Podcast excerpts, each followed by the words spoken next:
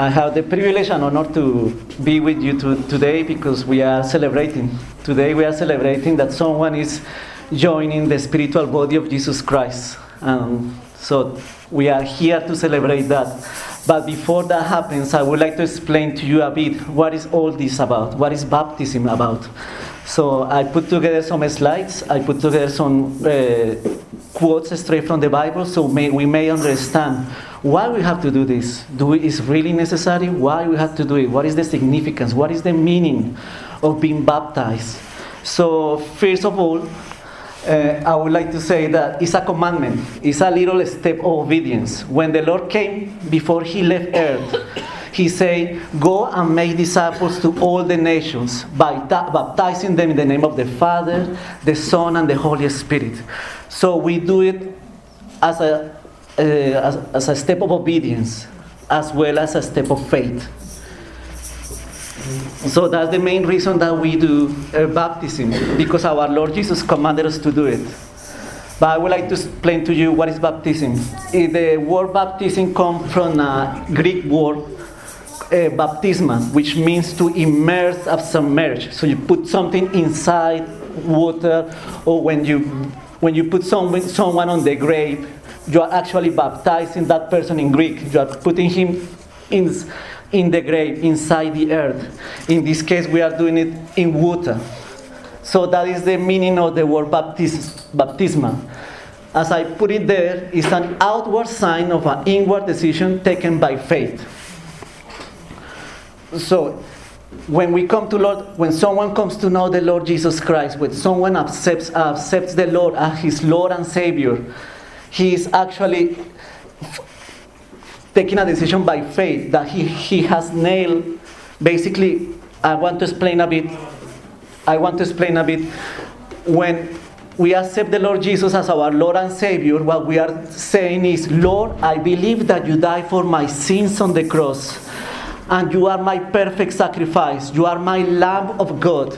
Remember that John says, when he saw Jesus coming into the Jordan River, "Here it is, the man who takes away, he is the Lamb who takes away the sin of the world."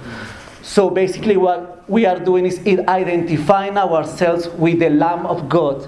He is my perfect sacrifice. I'm laying all my life on this Lamb. All my sins, all my wrongdoing, all my shortcomings are placing it on this Lamb. This is the sacrifice I'm presenting before the Lord. And at the same time, the holiness and the perfections and the innocence of the Lamb is coming into you. In this case, is Jesus, the perfect Lamb of God. His innocence, his righteousness is being passed to me. So basically, when we accept the Lord Jesus, this is what we are doing. I'm placing my hands on the Lamb of God and transferring all my sins to the Lamb. And at the same time, from the Lamb, his innocence and perfection is coming to me. When this happens, the priest takes the lamb and kill it. In the Old Testament, in the New Testament, the foreshadow, Jesus is the fulfillment of that foreshadow. He was nailed to the cross. He was killed. He was punished for all my sins, so I can walk away justified because Jesus carried all my sins. And at the same time, Jesus has taken all my sins. He did not sin. In him there was no sin. He knew no sin. He became a sin when he received all our shortcomings, all our sins. So basically, when I take this decision of faith, of believing that Jesus is my Lord and Savior, I can walk away justified. In a sense, what happens is that I die with Jesus in the cross. This is exactly what happened. My old self was put to death on the cross, and as you all know, Jesus was buried, and on the third day, he was raised. So in the same manner, we all die. All of us who have believed Jesus Christ, we all have died with him on the cross. For us, death is in the past. We cannot die. If you read the scriptures, they say the believers sleep. They don't die. because death doesn't have a power over us anymore, because we have believed in Jesus Christ. In the same manner, we went after that up, we were raised also with him. Meaning that we have received the resurrection life of Jesus also. We have been raised with him. We have been raised to a new life, a life free from the grip of sin. Sin doesn't have power over us anymore, because we are no longer under law, we are under grace. We have been justified by grace, by the power of the Lord Jesus Christ's resurrection. The resurrection of Jesus is basically the divine receipt that says, all my sins have been cleared away. If the sacrifice of Jesus was not enough for God the Father to justify our sins, Jesus couldn't raise from the dead. But because his sacrifice was enough, and his sacrifice exerted all the wrath and the holy punishment of God, now he can be raised from the dead. So that's our divine receipt. We have been raised with Jesus Christ. Amen. Okay, so when you accept all this in your heart, basically that you can seal that commitment with a baptism. It's like getting married.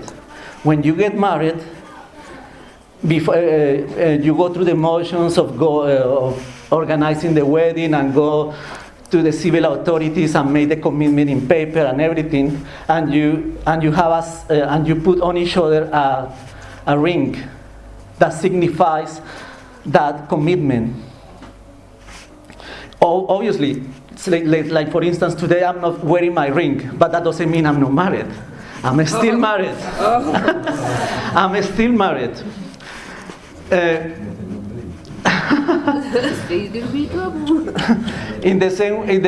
days I wake up and say, and I just wake up feeling, but today I don't feel married. But don't fool yourself, you are married. Even if you don't feel it, you are married. It's the same here. Once you have been saved, don't believe, your emotions change from day to day. One day you can be feeling next to the glory of God, and the next hour you will feel like you are miles away from God and you don't feel his presence. But don't fool yourself because of your feelings, because your feelings doesn't have to do anything with the fact that you have been saved. Regardless of whether you feel it or not, you are saved, forever saved, eternally saved. Amen? Amen. So basically what you do with baptism is like putting a ring on it, saying, making a public declaration that now you are a born-again person, you have now a believer, a Christian, and basically now you are joining the body of believers on that, and making everyone participant of that good news in your life. Okay, so there are some foreshadows of the baptism in the Old Testament. We can see in the Old Testament there are some images that signifies what the real baptism in Jesus Christ is. So if we go to the next, okay, this is the one. So one of the first foreshadows in the Old Testament is the flood and Noah's Ark. So basically the earth was full of sin in its cleansing. So God decided to send the flood, but not everyone on the flood died. There was this family, Noah's family was saved. In total, 8 people were saved, and basically the earth was purified through the waters of the flood.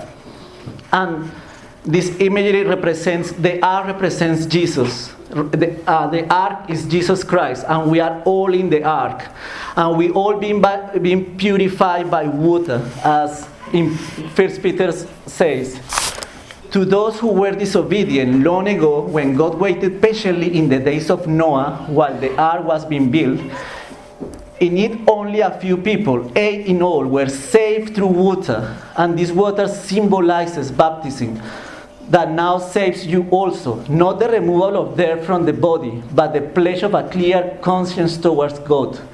It saves you by the resurrection of Jesus Christ, who has gone into heaven and is at God's right hand with angels, authorities, and powers in submission to him. So I have highlighted some words. We've been saved through water. But this water is a symbol of the baptism that saves you by the pledge of a clear conscience towards God. So today, we can say with assurance, I am the righteousness of God in Christ Jesus.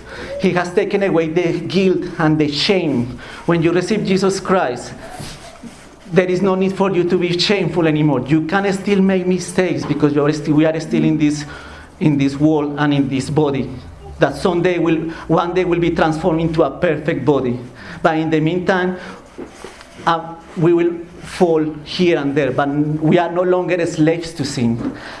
When you identify with Jesus and you say, Lord, you are my perfect righteousness. I'm not justified because of my right doing. I'm justified because of what you did on the cross. It's not your right doing what makes you right with God, because you cannot help yourself. It's His finished work is now your righteousness. Jesus' perfection, Jesus' righteousness is now yours by faith. Remember the divine exchange that happened on the cross. He is your righteousness. You are righteous not because of what you're doing, because of what He did on the cross. So now we have a clear conscience towards God. So, sorry. So today we may fail, yes, but like in Noah's Ark, I'm pretty sure when all the family of Noah was inside the ark, probably the waters were too rough. And I would assume everyone was moving, and at some point some people stumbled and fell. But they fell inside the ark. So, same with us. We may fail here and there, but be assured that you are falling inside the ark because you are in Christ Jesus. You are not falling out of the ark to be drowned and to die. No, you are falling inside the ark, and you can stand up knowing that Christ, you are in Christ, you are hidden in Christ. You are protected, you are righteous, forever righteous. And the work of the Holy Spirit will make you perfect and better person every day. It's His working, not our working. That's the first foreshadow. Can we go to the next?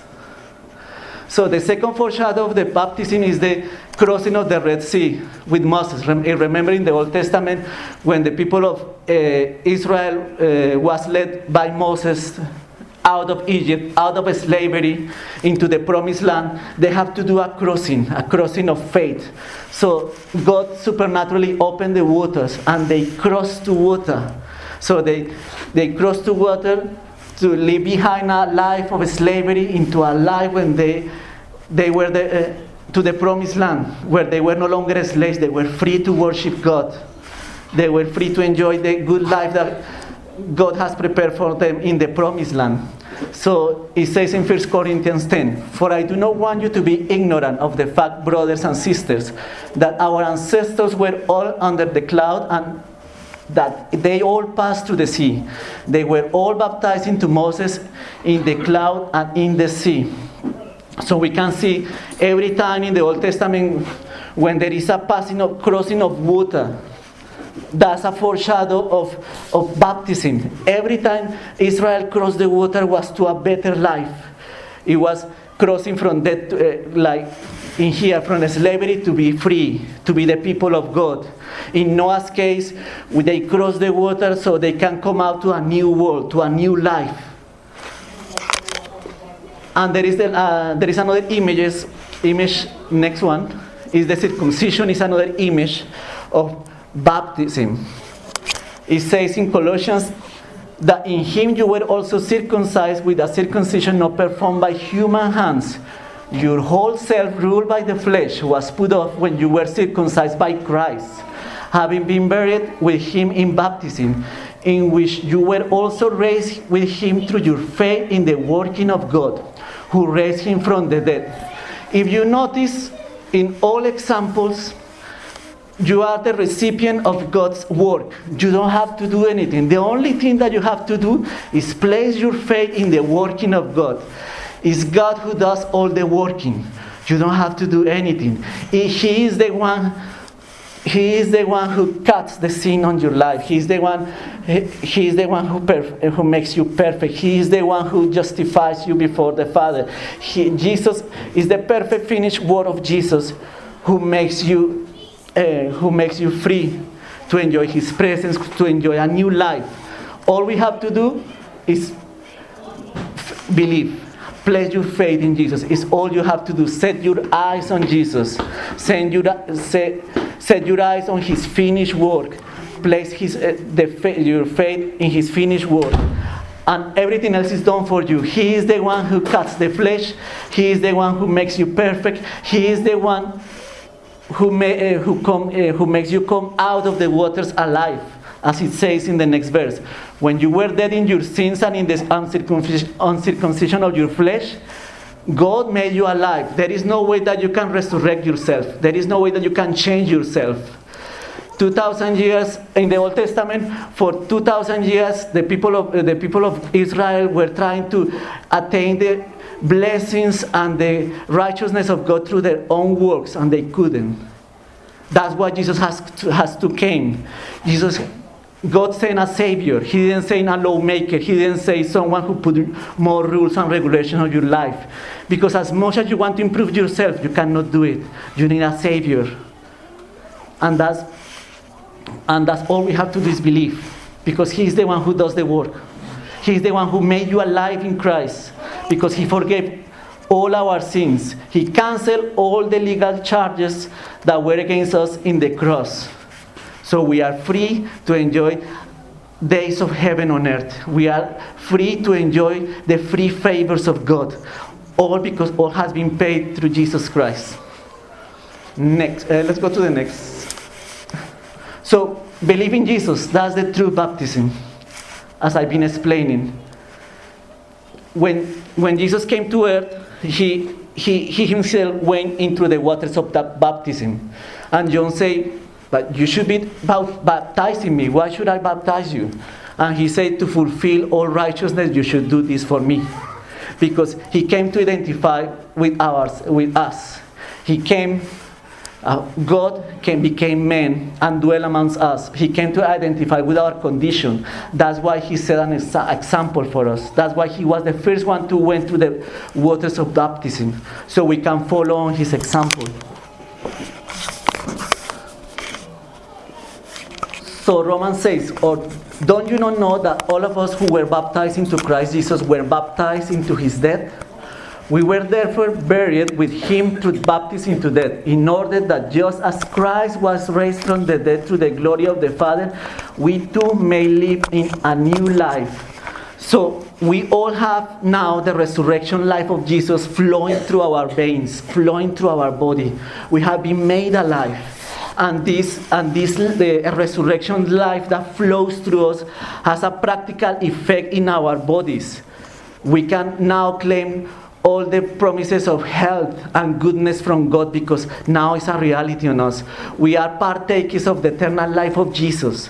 We are the reflection of the glory of Jesus here on earth. Wherever we go, just remind yourself every day that the resurrection life of Jesus is on you. And because as Jesus is today on heaven, so are you in this world. So walk. So that our job as believers is identify ourselves every day with the risen Christ. As he is right now in heaven, so are we. The Bible says that we are reigning in life with him. So I believe if we are not in a position of reigning in life, if we are always in debt, or if we are always ill with infirmities. So we need to start learning to identify ourselves with Christ. Is Jesus having this condition? As if you have certain condition in your body, just declare, is Jesus right now is suffering from this condition, whatever condition it is on heaven? No, he's healthy, he's strong, he lives after the power of a resurrection life. As he is, so am I in this world. And see how your condition, how your body starts to manifest the resurrection life by having health, by having enough, by... Do you think Jesus? Another example is if you suffer from depression, And if you suffer from being always under the cloud of the no condemnation, of shame, do you think Jesus is living like that right now on heaven? No. He's happy, he's joyful, he's full of joy. So as he is, so are you in this world. As you come out from this place into this coming week, remember every day that you are living under an open heaven. Emmanuel is now with you every day. Whatsoever you do shall prosper. Wherever you go, the presence of the Lord is going with you. He's placing a crown of grace and favor on your head. Wherever you go, you change the atmosphere of that place. Whatsoever you do prospers. So that is what you have in Christ. And that's what we have come to celebrate today, that we have a new life, and we want to tell the world through baptism that we now are co-participants of this eternal life that we have in Christ Jesus. Amen? Amen.